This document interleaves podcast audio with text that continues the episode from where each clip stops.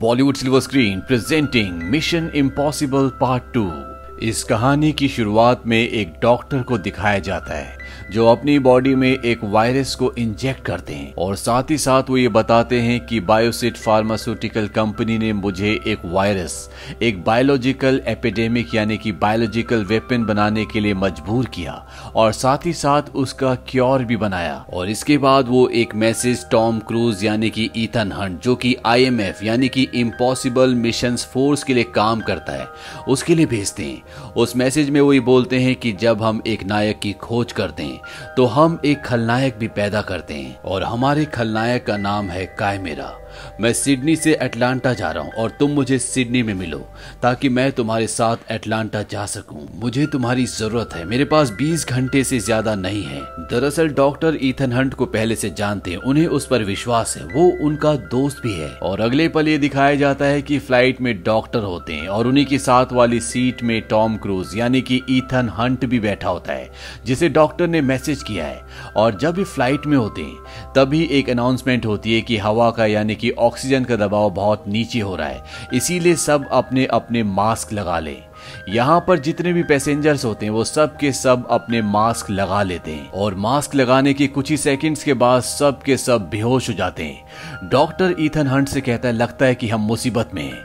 Ethan Hunt कहता है कि तुम मुझे इतनी देर से ईथन हंट क्यों कह रहे हो? और डॉक्टर समझ जाता है कि ये ईथन नहीं है, बल्कि ये कोई बहरूपिया है। लेकिन इससे पहले कि वो कुछ कर पाते, वो उन्हें बेहोश कर देता है। और उनके पास जो बैग है, जिसमें दवा है, वो बैग वो उनसे ले लेता है। और इसके बाद वो अपना मास्क उतार देता है। दरअसल उसने ईथन हंट के चेहरे का मास्क पहना होता है। इसका नाम शॉन होता है। और शॉन और उसके जितने भी आदमी प्लेन में होते हैं, वो सब के सब पैराशूट लगाकर कूद जाते हैं और इस प्लेन को क्रैश कर देते हैं। वहीं दूसरी तरफ़ भी दिखाया जाता है कि ईथन हंट छुट्टियों पर होता है, लेकिन आईएमएफ वाले उसे ढूंढ लेते हैं और वो उसे एक मैसेज देते हैं कि तुम्हारे लिए एक नया मिशन है। इसमें तुम्हें एक वायरस को ढूंढना है, जिसका नाम है कायमेरा इस मिशन के लिए तुम कोई भी दो साथी चुन सकते हो, लेकिन एक साथी जिसका नाम निया नॉर्डॉफ हॉल है, उसे तुम्हें चुनना ही पड़ेगा।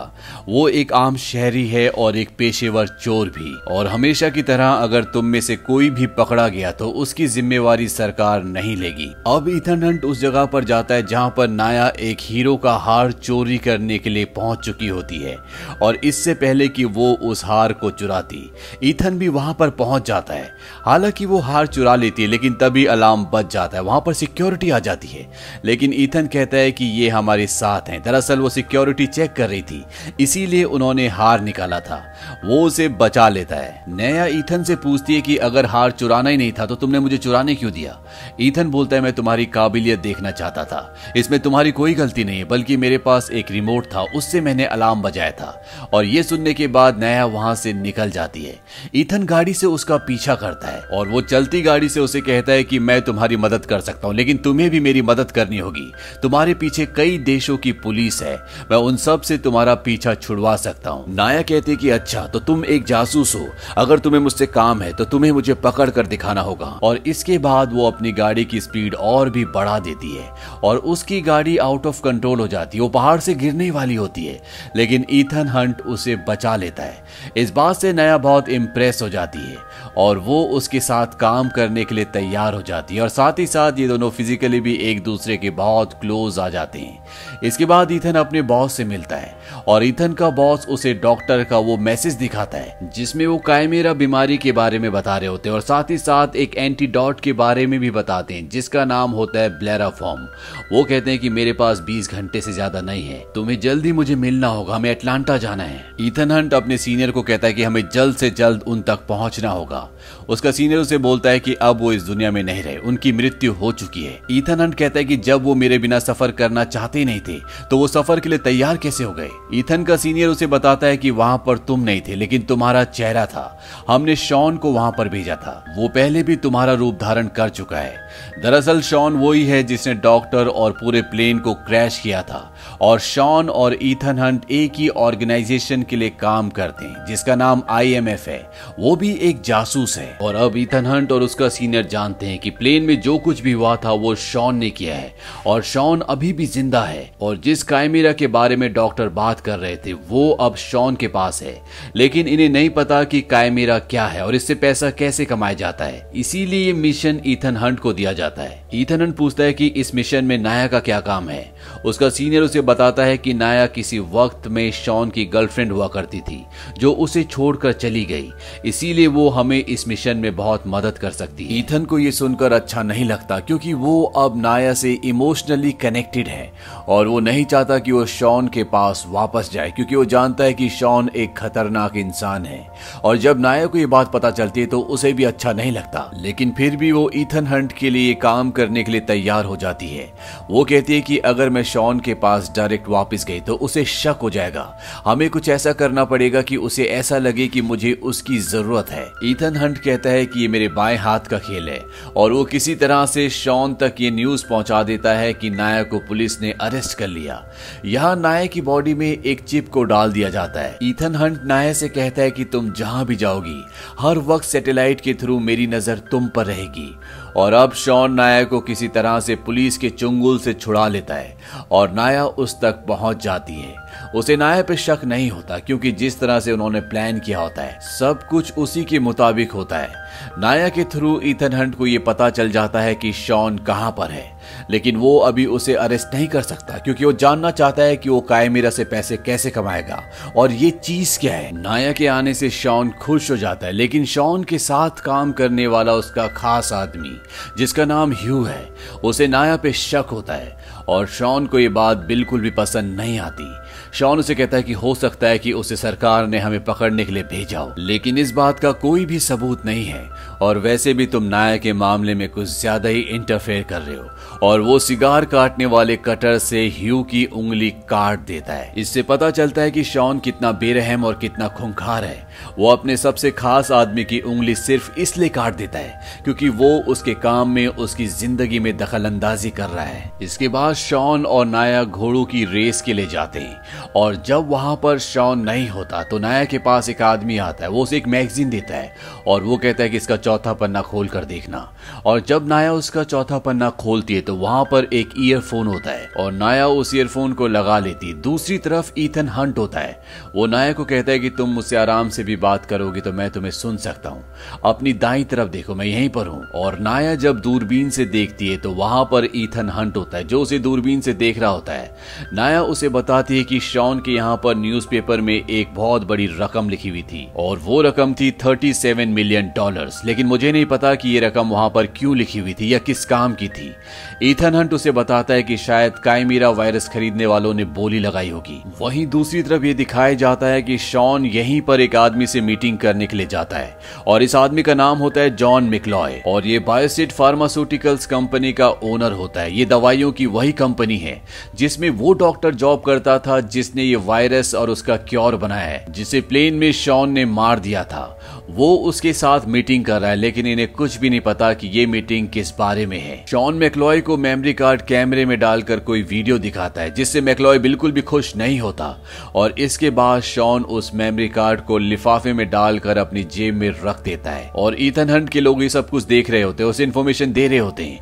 और नाया को ईथन हंट कहता है कि ये मेमोरी कार्ड हमें चाहिए, हमें इसको कॉपी करना होगा। तुम्हें किसी भी तरह से शॉन से उसे लेकर हम तक पहुँचना होगा।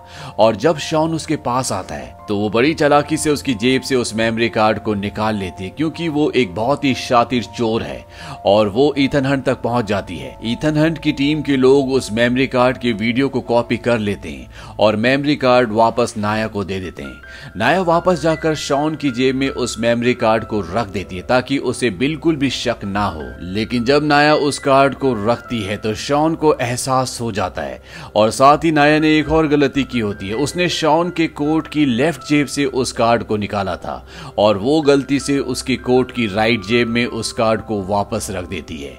यानी कि शॉन को पता है कि नाया उसके साथ धोखा कर रही है, लेकिन वो नाया को फ़िलहाल कुछ भी नहीं कहता। वहीं दूसरी तरफ़ उस वीडियो को दिखाया जाता है जो शॉन के मेमोरी कार्ड से ईथन हंट के लोगों ने कॉपी किया है। और उस वीडियो में ये होता है कि जब कायमीरा का वायरस किसी के शरीर में जाता है तो हर घंटे बाद उसकी हालत कैसी हो जाती है। और उस वीडियो में पता चलता है कि चौतीस घंटों में इंसान तड़प तड़प के मर जाता है। यानी कि ये एक बहुत ही खतरनाक वायरस है। और इथन हंट को शॉन की यही इंफॉर्मेशन चाहिए थी कि कायमेरा जो वायरस है वो काम कैसे करता है। यानी कि जो इंफॉर्मेशन उसे चाहिए थी, वो उसे मिल चुकी है। और नाया का काम वहाँ पर खत्म हो चुका है। इसीलिए ईथन ने नाया से कहा होता है, जितनी जल्दी हो सके तुम वहाँ से निकल जाना। नहीं तो मैं खुद आकर तुम्हें वहाँ से ले जाऊँगा। और ईथन हंट वहाँ पर पहुँच जाता है और नाया को अपने पास बुलाता है। और उनाय से कहता है कि तुम्हें अभी कुछ दिन और शॉन एम्ब्रोस के पास रहना होगा। और जैसा वो कहता है, तुम्हें वैसे ही करना होगा। नाया कहती कि मैं उसके पास नहीं रहना चाहती। मुझे लगा कि तुम मुझे लेने के लिए आए हो। और वो उसे किस करने की भी कोशिश करती है। लेकिन ईथन पीछे हट जाता वो कहता है, अब तुम्हें जाना होगा। नाया वापस शॉन के पास चली जाती है। और तभी ये दिखाया जाता है कि ये खुश शॉन एम्ब्रोज होता है। वो अपना मास्क उतारता है। यानी कि उसने ईथन हंट का चेहरा अपने चेहरे पर लगाया था, ताकि वो पूरी सच्चाई का पता लगा सके। और अब ये सच जानने के बाद कि नाया इथन हंट से मिली हुई है, और ना सिर्फ़ मिली हुई है, बल्कि वो उससे प्यार भी करती है। और इस बात से वो गुस्से से पागल हो जाता है। वहीं दूसरी तरफ़ ये दिखाया जाता है कि फार्मास्यूटिकल्स कंपनी का जो ओनर है, जिसका नाम मैकलॉय है, जिससे शॉन ने मीटिंग की थी, उसे ईथन हंट के लोग अगवा कर लेते हैं और उसे बेड में इस तरह से लिटाया जाता है जैसे वो एक बहुत बड़ी बीमारी का शिकार हो। और तभी उसके सामने वही डॉक्टर आता है, जिसे शॉन ने मार दिया था, जिसने कायमीरा वायरस बनाया और साथ ही साथ में उसने उसका इलाज भी बनाया, जिसका नाम है ब्लैराफोन, जो उस वायरस के असर को पूरी तरह से खत्म कर देता है। और जब मैकलॉय उसे देखता है तो पूरी तरह से हैरान हो जाता है। वो कहता है, तुम अभी तक ज़िंदा हो? डॉक्टर कहता है कि, मैं सिर्फ़ दुनिया के लिए मरा हूँ। लेकिन अब मैं ये जानना चाहता हूँ कि मेरी दोस्त की बॉडी में उस वायरस को किसने डाला? दरअसल ईथन हंट ने जो वीडियो देखा था, जो उसने शॉन एम्ब्रोज से चुराया था, उस वीडियो में एक आदमी को दिखाया जाता है, जिसकी बॉडी में वायरस डाला जाता है। और उस वायरस का असर उस आदमी की बॉडी में लगातार दिखाया जाता है कि कितने घंटों बाद उसकी हालत कैसी हो गई। और वो आदमी कोई और नहीं, बल्कि इसी डॉक्टर के साथ काम करने वाला दूसरा डॉक्टर होता है। मैकलॉय उसे बताता है कि मुझे नहीं पता था कि उसे 20 घंटों के अंदर एंटीडॉट, यानी कि ब्लैरोफोन देना है। डॉक्टर उससे कहता है कि तुम्हें मुझसे पूछ लेना चाहिए था।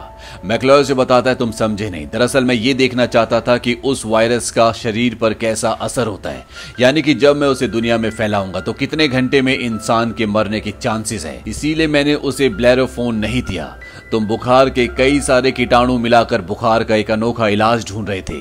लेकिन इस इलाज के ढूंढते ढूंढते तुमने एक वायरस को भी जन्म दिया, जिसका नाम है कायमेरा। और मुझे ये कहने में कोई हर्ज नहीं है कि मैं इस वायरस को पूरी दुनिया में फैलाना चाहता हूँ, ताकि जब लोग इस बीमारी से मर रहे हों तो सिर्फ़ मेरी कंपनी के पास इसका इलाज हो, और मैं उस इलाज को बेचकर दुनिया का सबसे अमीर आदमी बन जाऊँ। डॉक्टर उसे बताता है कि तुम्हारे शरीर में हमने उस वायरस को इंजेक्ट कर दिया है। और जिस तरह से मेरा दोस्त तड़प तड़प के मरा था, अब तुम भी उसी तरह से मरोगे। मैकलॉय कहता है कि तुम पागल हो चुके हो, मेरे पास वायरस है, लेकिन उसका इलाज नहीं है। यानी कि मेरे पास ब्लैराफोन नहीं है। तुम्हें मुझे ब्लैराफोन देना होगा ताकि मैं ठीक हो जाऊँ। डॉक्टर कहता है कि अब तुम उसी तरह मरोगे जिस तरह मेरा दोस्त मरा था। और वो वहाँ से बाहर निकल जाता है और तभी उस कमरे में धुआँ उठता है और मैकलॉय एक बार फिर से बेहोश हो जाता है। डॉक्टर बाहर आता है और अपने चेहरे से नकाब हटाता है। दरअसल ये डॉक्टर नहीं, बल्कि ईथन हंट होता है, जिसने डॉक्टर का चेहरा अपने चेहरे पर लगाया था, ताकि वो पूरी इंफॉर्मेशन ले सके कि ये वायरस, ये ब्लैराफोन क्या है। अब वो समझ चुका है कि शॉन एम्ब्रूज के पास इस वायरस का जो इलाज है, वो है, यानी कि उसके पास ब्लैराफोन है, लेकिन उसके पास वायरस नहीं है, इसीलिए उसने मैकलॉय से कॉन्टेक्ट किया था। और कायमेरा वायरस अभी भी मैकलॉय की कंपनी बायोसाइट साइट में बिल्कुल सुरक्षित है और उसने इस वायरस को दुनिया में इसलिए नहीं फैलाया क्योंकि उसके पास इसका एंटीडॉट, जिसका नाम ब्लैराफोन है, वो नहीं है।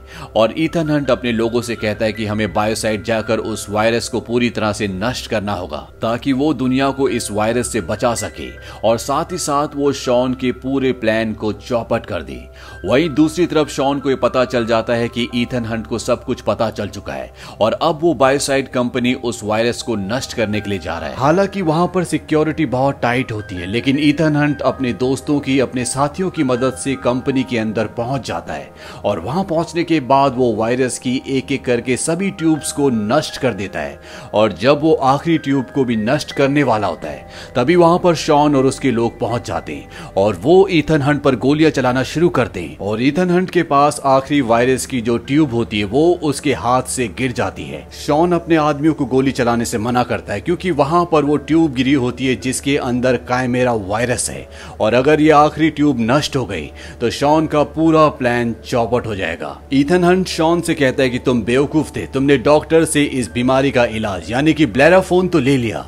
लेकिन तुम्हें यह नहीं पता था कि डॉक्टर अपने शरीर के अंदर वायरस लेकर जा रहा है, और तुमने उसे मार दिया। ये तुम्हारी सबसे बड़ी गलती थी। दरअसल ये सच होता है, डॉक्टर अपने शरीर के अंदर वायरस लेकर जा रहा था। इसीलिए उसने कहा था कि मेरे पास सिर्फ़ 20 घंटे हैं। और ये बात शॉन को नहीं पता थी, इसीलिए उसने उन्हें मार दिया।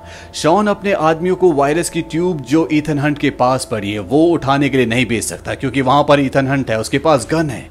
उस आदमी को मार देगा, इसीलिए वो यहाँ पर नाया को बुलाता है। और वो कहता है कि तुम उस ट्यूब को लेकर आओ। वो जानता है कि ईथन हंट उसे नहीं मारेगा। नाया धीरे धीरे ट्यूब की तरफ़ बढ़ती है और वो उस ट्यूब को उठा लेती है। इथन हंट उसे कहता है कि तुम्हें विश्वास है कि अगर तुमने शॉन को यह वायरस दिया तो वो तुम्हें ज़िंदा छोड़ देगा। नाया कुछ भी नहीं कहती और वो उस वायरस को अपनी बॉडी के अंदर इंजेक्ट कर देती है। और वो शॉन को कहती है कि तुम मुझे मार नहीं सकते, क्योंकि अगर तुमने मुझे मारा तो तुम्हारे सैतीस मिलियन डॉलर्स का नुकसान हो जाएगा। शॉन अपने सभी आदमियों को गोली चलाने से मना करता वो कहता है, सब रुक जाओ। और नाया ईथन हंट के पास जाती है। ईथन हंट उसे कहता है कि, तुमने ऐसा क्यों किया? वो कहती है कि, मैं तुम्हें बचाने की कोशिश कर रही थी। और अब यहाँ पर इस बिल्डिंग की सिक्योरिटी भी आ जाती है, जो शॉन और उसके आदमी से लड़ना शुरू कर देती है। नाया ईथन हंट से कहती, क्या हम दोनों यहाँ से बचकर निकल सकते हैं? ईथन हंट कहते कि, नहीं।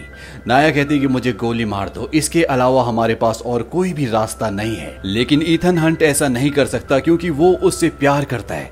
वो कहता है कि, मैं 20 घंटे के अंदर ब्लैरा फ़ोन, यानी कि इस बीमारी का इलाज ले आऊँगा। तब तक तुम अपना ध्यान रखना। और वो वहाँ पर एक ब्लास्ट करके बिल्डिंग से कूद जाता है। उसके पास पैराशूट होता है। इसीलिए वो वहाँ से निकल जाता है। लेकिन नायाब शॉन के कब्जे में है। वो उसे शहर के बीचों बीच ले जाता है और उससे पूछता है, क्या तुम अपनी जान की भीख नहीं मांगोगी? क्योंकि उसकी बॉडी में अब काय मेरा वायरस है और इसका एंटीडॉट यानी कि ब्लैराफोन वो शॉन के पास है। नाया शॉन को एक थप्पड़ मारती है, क्योंकि वो उसकी मदद नहीं चाहती। शॉन कहता तो जाओ, मरो। वो उसे शहर के बीचों बीच छोड़ देता है। ताकि जब वो शहर के बीचों बीच मरे तो ये वायरस पूरे शहर में फैल जाए। वहीं दूसरी तरफ़ ईथन हंट अब नाया को ढूँढने की कोशिश करता है। लेकिन नाया की बॉडी के अंदर जो चिप होता है, जिससे उसकी लोकेशन का पता लगाया जाता है, वो जिस कंप्यूटर से कनेक्टेड होता है, वो खराब हो गया होता है। और उसका साथ ही उसे ठीक करने की कोशिश करता है। वो कहता है कि जब तक ये ठीक नहीं होगा, हम उसका पता नहीं लगा सकते। वहीं दूसरी तरफ़ ये दिखाया जाता है कि अब शॉन की और मैकलॉय की एक बार फिर से मीटिंग है। दरअसल मैकलोय को छोड़ दिया गया था। उसके शरीर में कोई वायरस नहीं डाला था। वो सिर्फ़ उससे सच निकलवाने के लिए उससे झूठ बोला गया था। और जहाँ पर इनकी मीटिंग होती है, वहाँ पर ईथन हंट भी पहुँच जाता है।